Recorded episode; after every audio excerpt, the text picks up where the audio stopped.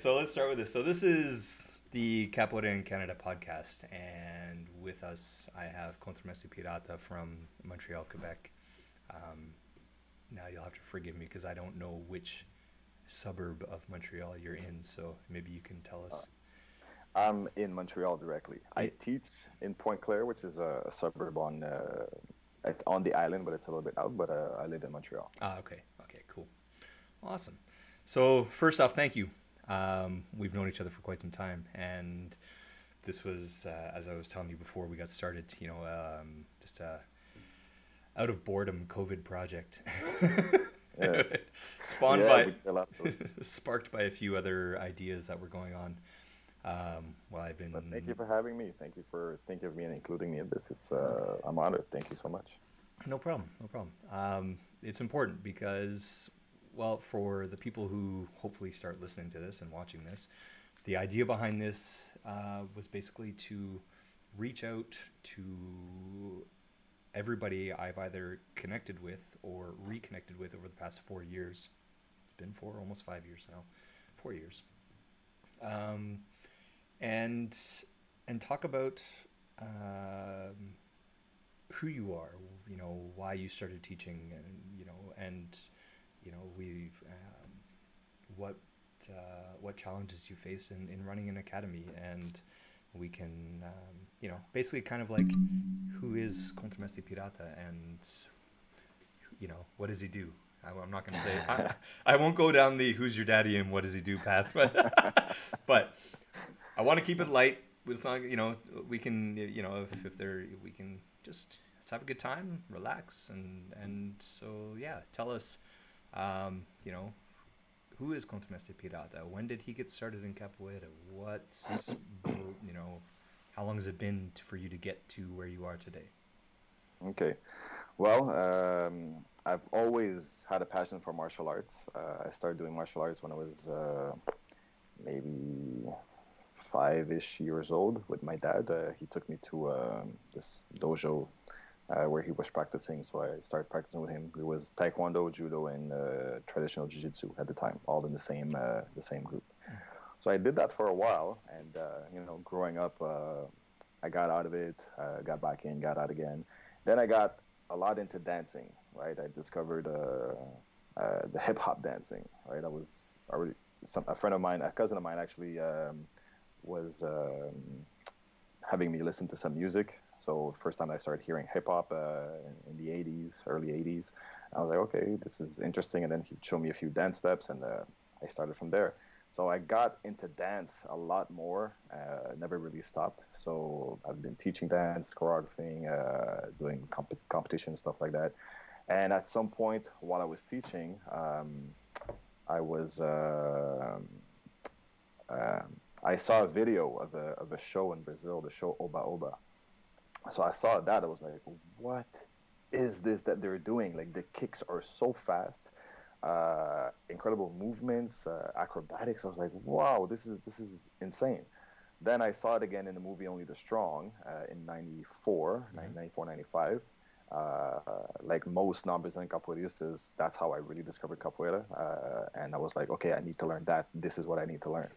And maybe two, three years after, I found I found a school. So um, a, fr- a friend of mine had uh, found um, a little uh, what do you call it? A little piece of paper on a on a on a on a post outside uh, saying capoeira. So okay, cool. Right back then, nothing was on the internet that much, yeah, right? So, Yeah, uh, for so sure. Yeah, so he gave me that. I called the number. I went to check it out, and uh, I was like, "Yeah, that's that's what I'm looking for." So I joined and uh, never stopped. Uh, so that's how I came into capoeira. Uh, discovered it through movies, shows, uh, even video games like Tekken. Right, at the first I was like, "Whoa, what is this?" so uh, that's how I discovered capoeira and got into it. Um, I've been doing it since '97. Um, yeah, it's uh, it- it's become like uh, this passion, right? Like can't can't get away from it. Uh, I, I love it so much. There's so many elements that that can keep you hooked, right? Whether it's the the movements that are interesting, the uh, the conversation you have with other people in the movements in the game in the roda. Um, once you start to understand the lang the language, uh, you really you really start to feel the, the, the music and the songs. Then you get into that. So there's so many aspects to, to, to draw you in, right? So it's a it's a complete art form. It has everything. It's uh, I make this parallel often. It's very much like hip hop culture, like uh, the same kind of elements. I was actually reflecting upon that uh, this week um, because you know how in hip hop they have uh, the four elements or five actually, uh, which is the DJing, the the dancing, which is breaking, the the MCing, the rappers, and um, the the graffiti artists, which are the writers. Mm-hmm. Um, there's very close similarities in the elements, right? So in capoeira you have the movement, the jogo, and different, and, and, and then you have different ways of playing, right? The Aggressive game, light game, playful game, acrobatic game. Driven by yeah. the rhythms, right? Driven by the different toques that we that we have to understand. Exactly. Then the DJing side would be the, the bateria. Like, uh, you have all the different rhythms that you can play, the variations that you'll do in your music, uh, the singing. So there's a lot of similarities, even in the way that we do our things. Like we're in circles all the time. So so many parallels parallels to be drawn. So so yes, there's, there's just so much to draw somebody in. Like you can get into so many of these spheres and be like, you can't get bored. There's there's always something. There's right? always something to learn, right? For sure, yeah. for sure. Um, when you started, was were did you start um, with Mestre Peninha? Was he the one of the like founding capoeiristas of Montreal? Would you say or? No, when I started, um, there was very little capoeira in Montreal when I started. When I started, there was uh, Ayana, which was my first teacher. Okay. Um, he had been in Montreal for not long, maybe uh, between six months to a year, I think, um, that he was there. So uh, I started with him, and I know there was an Angoleiro group um, uh, back then that I heard of, uh, and that was it. In Montreal, there was only these two groups. Mm. Um, there had been capoeira before, which I found out later on. There was uh, Nesderaldo, who's in Boston now. Uh, he used to be teaching in Montreal way back when, like uh, in the 80s. Ah, right? okay. okay. 80s or early 90s. But uh, yeah, he used to be teaching here before. Right. Um, I met him only much, much, much later. So when I started, there were only two groups the Angoleiro group. I don't know if they had a name back then because they've been they've been through a lot of changes as well, um, and uh, and us, and from there then it started getting different. Uh, more people came in, people split, started different groups, uh, stuff like that. Other people came in. Um, so yeah, so Mestre Peninha, I only met him in uh, when was it? I think it was in maybe 2000 2001, I think. Had to have been the early 2000s because I do remember um, 2005 was the first time I visited the uh, Equipe Capoeira Brazil Academy. You guys were right downtown uh, Montreal, yeah. right? And um, yeah, there, there's a lot of fun stories from that event. but, but yeah. yeah so so the group that we were back then was uh, Associação de Capoeira Novos Baianos. Uh, okay. That's from Brasilia. Um, but our teacher in Montreal, Aena, he, he used the name Capoeira Pau Brasil. So that's the name that we would use, even though we still had the, the patch on our abadas. So we didn't really know much back then. Like we had the patch, we had the name. We didn't really know what what the patch represented. Like uh, we didn't have that conversation about okay, we're part of this lineage or whatever. It wasn't really there. Um, out of these people that were training back then in the first in the first iteration of our group, there was me and Hook were like the two eldest ones, okay. uh, and Hook is still here today. Yes, yes. So um, it's it's funny how everything is in a pyramid, right? Uh, a lot of people at the bottom and a few at the top. Yep.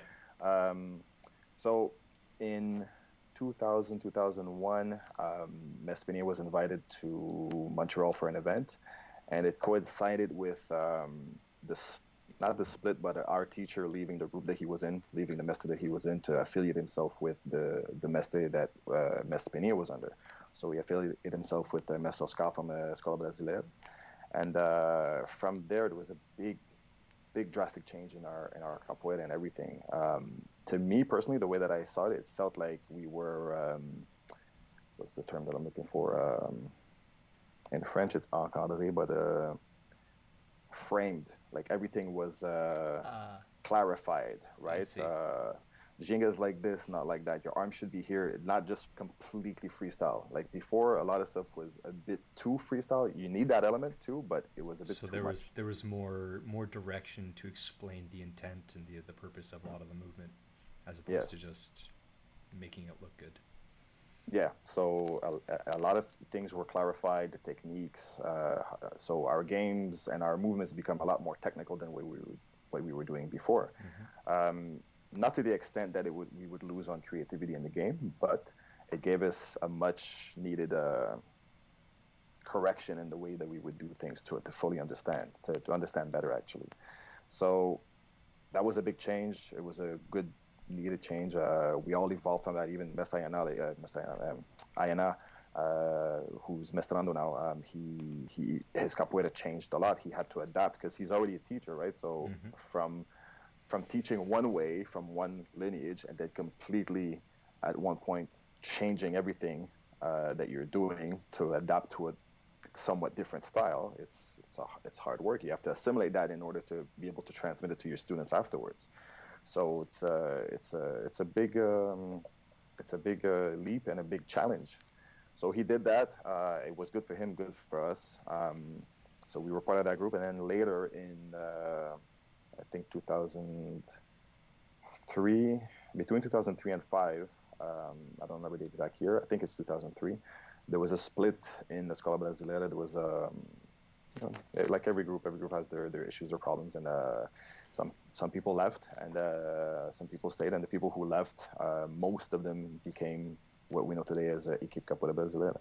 So went through a name change again. Like nothing changed in our capoeira because it was the Mhm. same thing, it's just a different direction, and um, yeah, so Nice. that's that's what it is. So that's a little bit about the history of Equipe Capoeira Brasileira. Um, what about you?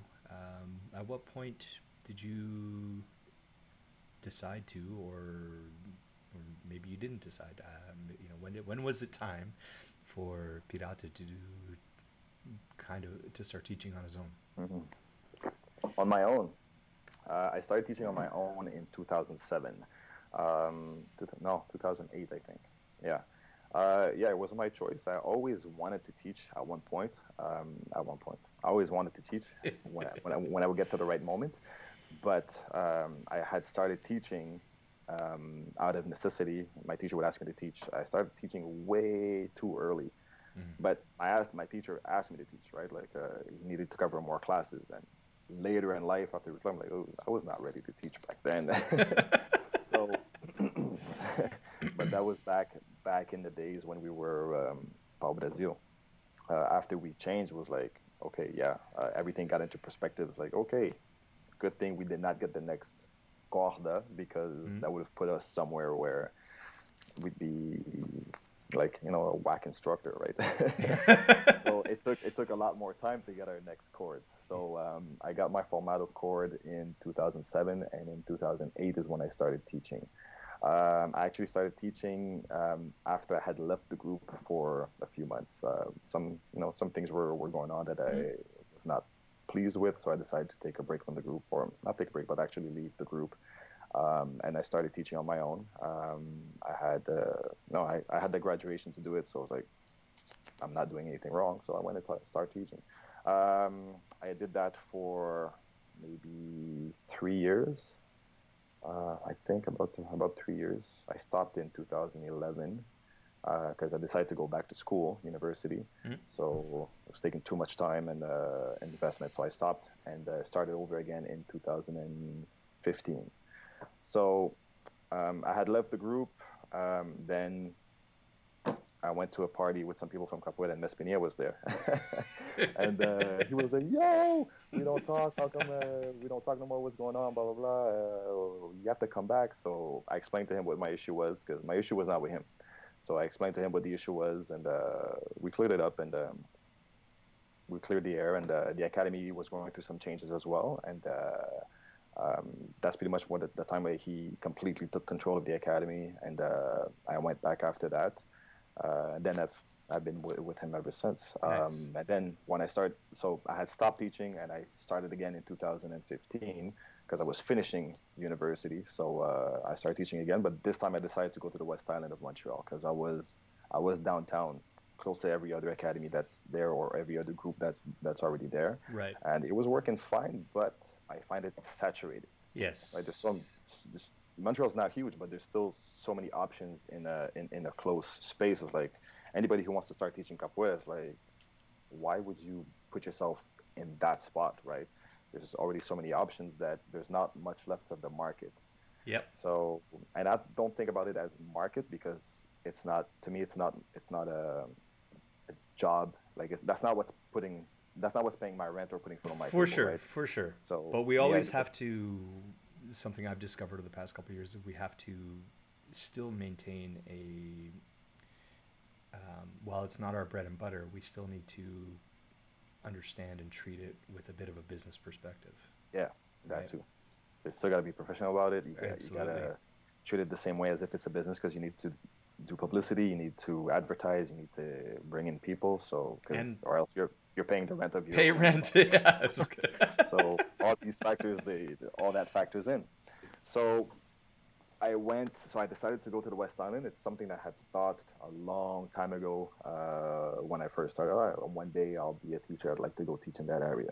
And so I went up and I, I did it, and uh, I've been teaching there consistently since 2015, um, and it's working well. You know, it's always the same, the same thing. Like like a lot of, a lot of couple of teachers will be in the in that that situation where um, you don't quite have enough students to pay for your rent or whatever. So for me, some of them comes out of my own pocket, but not so much. Right? Again, it's an acceptable amount. So. Uh, so I cover the rest. Yeah, and, uh, yeah. subsidize something to teach, subsidize things a little bit until it grows, right?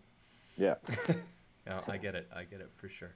Um, so, tell us about some of uh, what have been some of your greatest challenges in starting and, and maintaining the academy uh, since you've gone to West Island.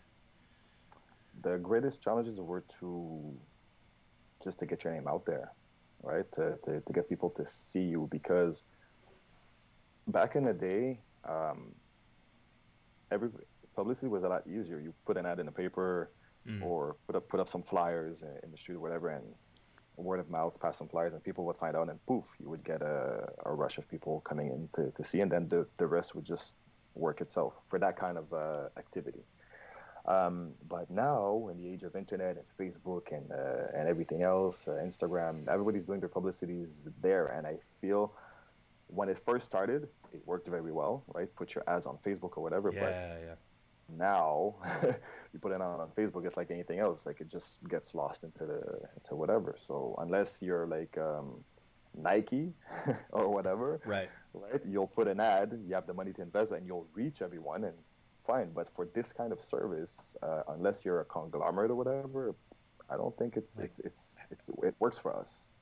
It works for the community only. Like if you have an event, Mm. like you put up your event on Facebook, you make a publicity for it or whatever. Yeah, because you're gonna work. have people like on on your well, we we talk about social media in particular, which is pretty much the biggest driver these days for advertising. Um, Uh-huh. Yeah, like most times, you know, any of your all your social media presence, the majority of your followers are going to be those people who are already involved with the Capoeira community in one way or another, Exactly. right?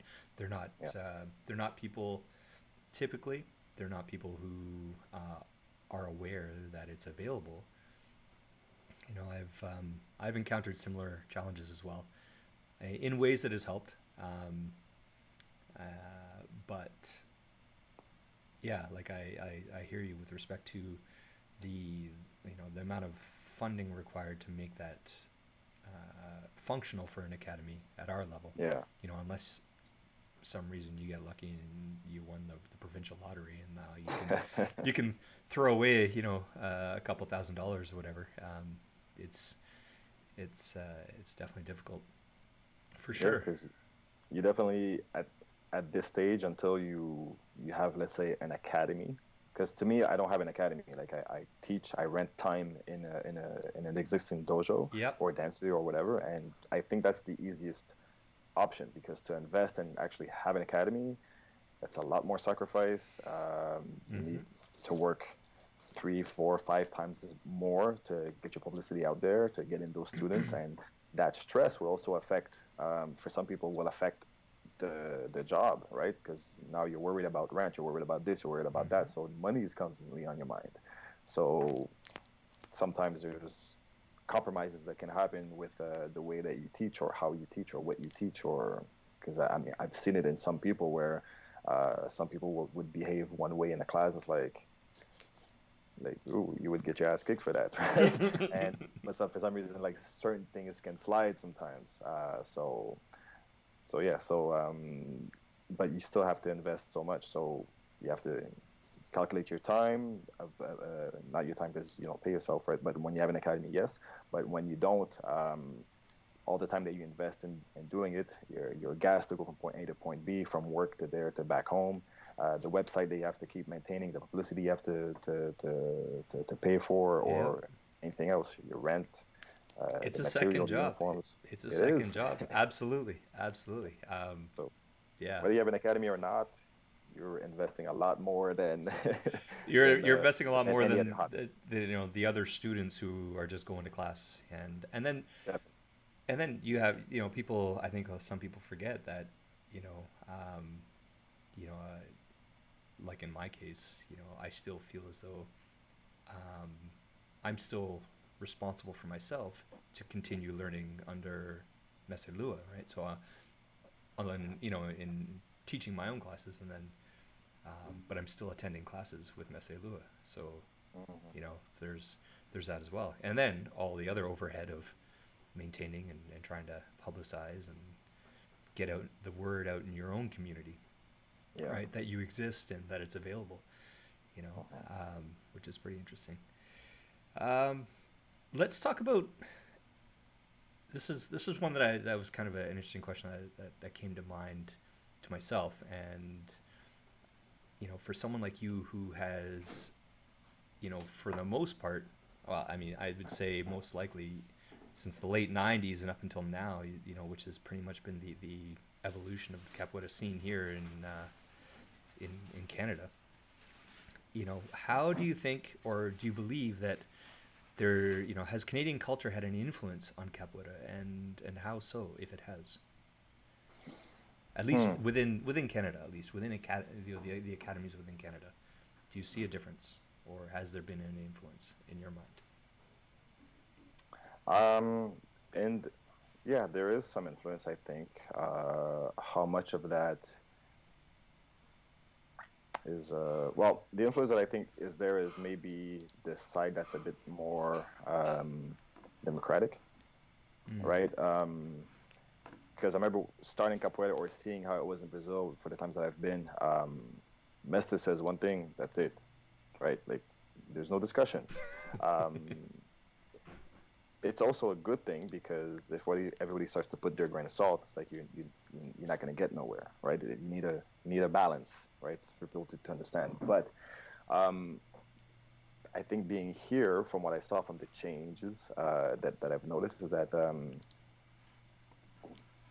maybe you have a bit more freedom to, to, to, to speak your mind or to make suggestions or to, to maybe ask more questions uh, in class or even even in private afterwards, right? Uh, um, I think mostly that would be the change that I've that I would say Canadian or North American culture has had on capoeira. Um, the other stuff that we might think of, I think it's maybe just stereotypical things that people think, and it's like it's not actually that, right? So, but uh, I think those are the main changes that I, or ways that it was affected. I think. Besides that, I can't really think of anything that uh, the culture here would have influenced capoeira into. Now let's flip the coin. Let's take it from the other perspective. Do you think that those people who have who have sought after, like those Canadians who have sought after capoeira, um, have you seen or can you think of uh, ways that maybe capoeira has influenced, or capoeira culture, Brazilian culture has has influenced them as Canadians? Oh. Let's talk about uh, you, for instance. You know, since you're, you know, like, do you think it's how do you think it's changed your uh, or influenced you in any way? Um, otherwise that, or in, in ways that Canadian culture would not have otherwise influenced you? Um, I think the way that, that Brazilian culture has influenced me is, uh, or let's say capoeira, and that uh, it's um, in the perspective in the way to see things. Um, to have a bit more, um, how can I say, uh, not to be distrustful, but uh, always have your eye open, mm-hmm. a bit mm-hmm. street smart. You don't know. you turn your back, you know what's gonna happen, right? To always have that in the back of your mind that yeah. uh, you know, always, always that because in harder, that's what happens. If you're not looking, well, something can happen. It's too bad for you if you're the, the one not looking. Yeah. Um, to me, it's opened me up to more things culturally, uh, as far as the dancing, the singing. Singing is something I would never have done in my life, for the life of me. Never would have thought me singing anything. Capoeira, capoeira brought me to sing and enjoy it and love doing it and writing songs and singing and, and, and just going at it. So yeah. Capoeira's done that thing. As, so that's a big influence. You know, well, and at some point, as as young, earnest students, you know, when we when we pick up that pandeiro and stand up at the bateria, and then suddenly you get you get that look, right? And you're like, oh damn, I'm I'm supposed to sing now. You don't have much of a choice, right? Right? Yeah. It, it, you know, it's uh, or when you're standing on the edge of the roda, it's no different than you know, as a as a young student standing on the edge of the roda, and, and one of the older students comes up behind you and kind of just puts their hand on, on your back and, and is like, "Come on, you're going in. Let's go." Right? Mm-hmm. Um, you don't really have much of a choice, do you? At a certain point. yeah, but I mean, you can either do it just to get it out of the way, but to mm-hmm. actually do it and and and fully appreciate it and and then start to no, I want to go sing, right? Like I miss singing in the roda now. Yeah, yeah. When all of I this think going on, and I want, I just want to grab a berimbau and go sing and have have that, that have that going on. I want to, yeah. And you touched on this in the beginning when we were talking, like when when it comes down to um, when you start to really learn the language so that you can truly understand what's you're singing about, mm-hmm. right?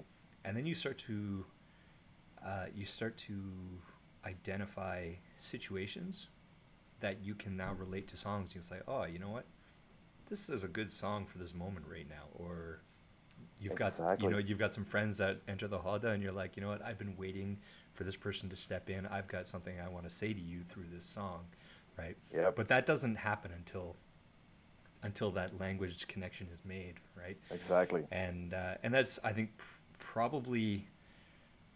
Um, I mean, there's a lot of physical hurdles for anybody to learn, but for North Americans or anybody who's non-Portuguese speaking, that's probably got to be the the next biggest hurdle. But when that happens, when you when you step through that door, or you know when you connect those two pieces, like the the appreciation and the understanding, more so the understanding um, uh-huh. of what you're saying and how it relates to the situation, and then knowing what to sing in the right times, right? You know, in exactly. the right situation, right?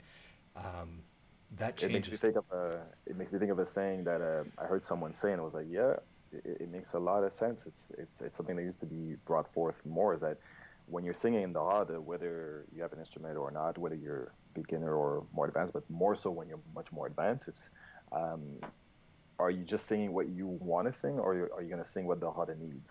Yes. Like, oh, when I heard that, I was like, I never thought about it that way. Yeah. And then, click, the light goes on. I was like, yeah, okay. Because sometimes the, the, energy can be one way, and then you put in that song, and boom, you just yeah. bring the heart at the level. There was, I forget where I where I heard the analogy, but um, but there was, I heard this analogy of um, when it comes to music and the roda, and especially if you're holding the gunga, you are the DJ, right? Yeah. You, it's like being a DJ at a wedding and the roda is everybody sitting at the tables you know they just had their dinner and desserts and whatever and now you've got to you've got to draw them in right so you start with something that's kind of nice calm and casual and oh, it brings a few people to the floor because oh they like this song whatever right and then you kind of you got to build up on that energy and you got to know when to when to kind of like speed things up and change you know the tone of the song or the tone of the message that's being sung you know, uh-huh. and then it brings more and more people to the dance floor basically. And as as when you're running the bateria, it's the same thing, right? You've got to you've got to be able to do that. You can't just come out of the gates, you know, blaring loud guitars and, Yeah.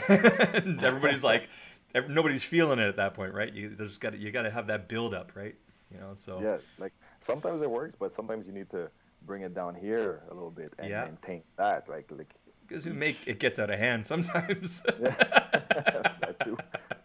so it's like okay calm calm everybody let's just let's just settle down a little um yeah no that's uh that's been a big thing for i mean it's a personal thing for, on a personal level for me as i've for the past couple years been really making an effort to to understand and, and be able to speak portuguese and then uh, going back to the music and then under you know not only do the songs have more meaning to me uh, with respect to what's going on in the roda or not identifying what's being you know when to sing what and when or where or for who for that matter because we can't Mhm. forget that there are some songs that you know uh, depending on who you know we could be you know like in my case you know well technically we don't have graduados in our academy but um, you know I maybe if I'm holding the gunga and, and for instance you and Camarão come to come to the pé da bateria and I decide to you know start singing mais eu you know Falcão bateu embaixo do compadre a bananeira caiu it's like the two of you were gonna look at me like what are you doing right you know If you come here, get some. yeah, yeah, yeah. Why don't you, yeah, you want us? Okay, yeah, yeah, yeah, yeah. Somebody's gonna take the berimbau from me and say, "Get in there," right? So, um, so yeah, I mean, it's not only that, but then even on the, you know, some of the songs can you can start to relate to on a personal level, right? In Yeah. in one way or another, which is uh, which then changes. Um, having that sentiment changes how we play in the roda as well. Um, you know, and I know. Yeah, because you see the game with another lens. Like every yes, the detail is just another lens that you put into your to your eye, and it's like, oh, now I can see this, now I can see that, now I understand this, yeah. and you can adapt, change your game to go with that. For sure, for sure.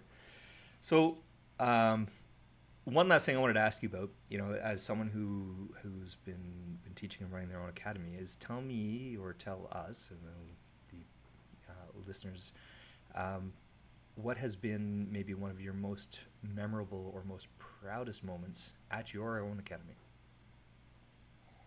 Hmm.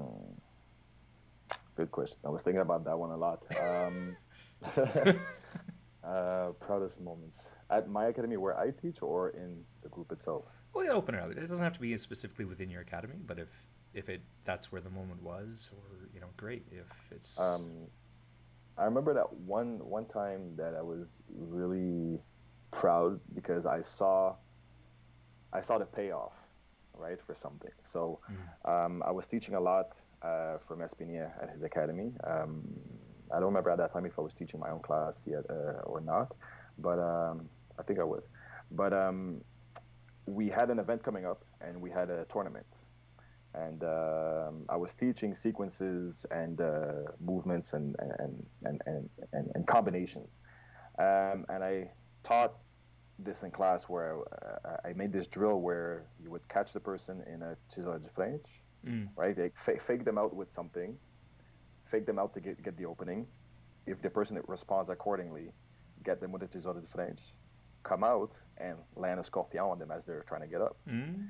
And so I was doing this sequence, and I was like, "This is a fun sequence. I like it, you know." And this this this girl, he, she's not my student, but I was teaching her a lot. She applied it in the in the tournament. She faked out someone with a lua de frente. The person went into the esquiva lateral. The leg was open, so the lua leg went behind uh, one of the other person's Mm. legs. She locked in the chisel de frente, took her down.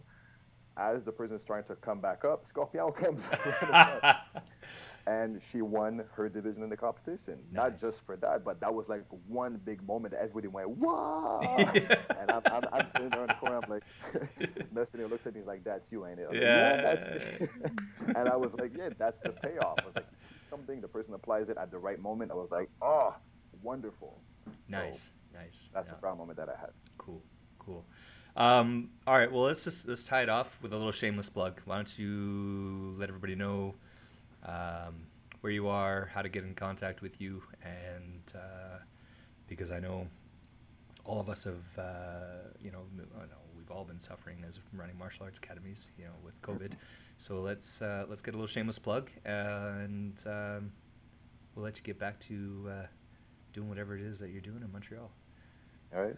So, well, if uh, anybody's looking for me, um, my name is Contramestre Pirata. Uh, my website is westislandcapoeira.com. Same thing on Facebook. If you look for our page on Facebook, it's West Island Capoeira on Facebook. Uh, that's how you get in touch with us. You can find us on Google uh, Places or whatever. So we're there. No Instagram. Too, too much social media for me. that's I got the line. Nah. that's where it stops.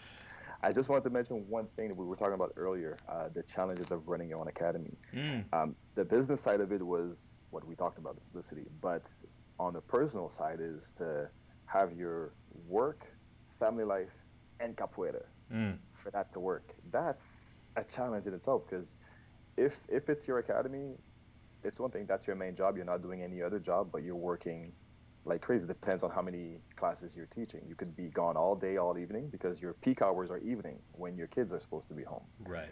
So you're sacrificing your family. Um, so if you're teaching five, six days a week because your academy is big, it takes a toll. Um, if you're renting time out of the studio, you're teaching two, three times a week, like I'm doing three times.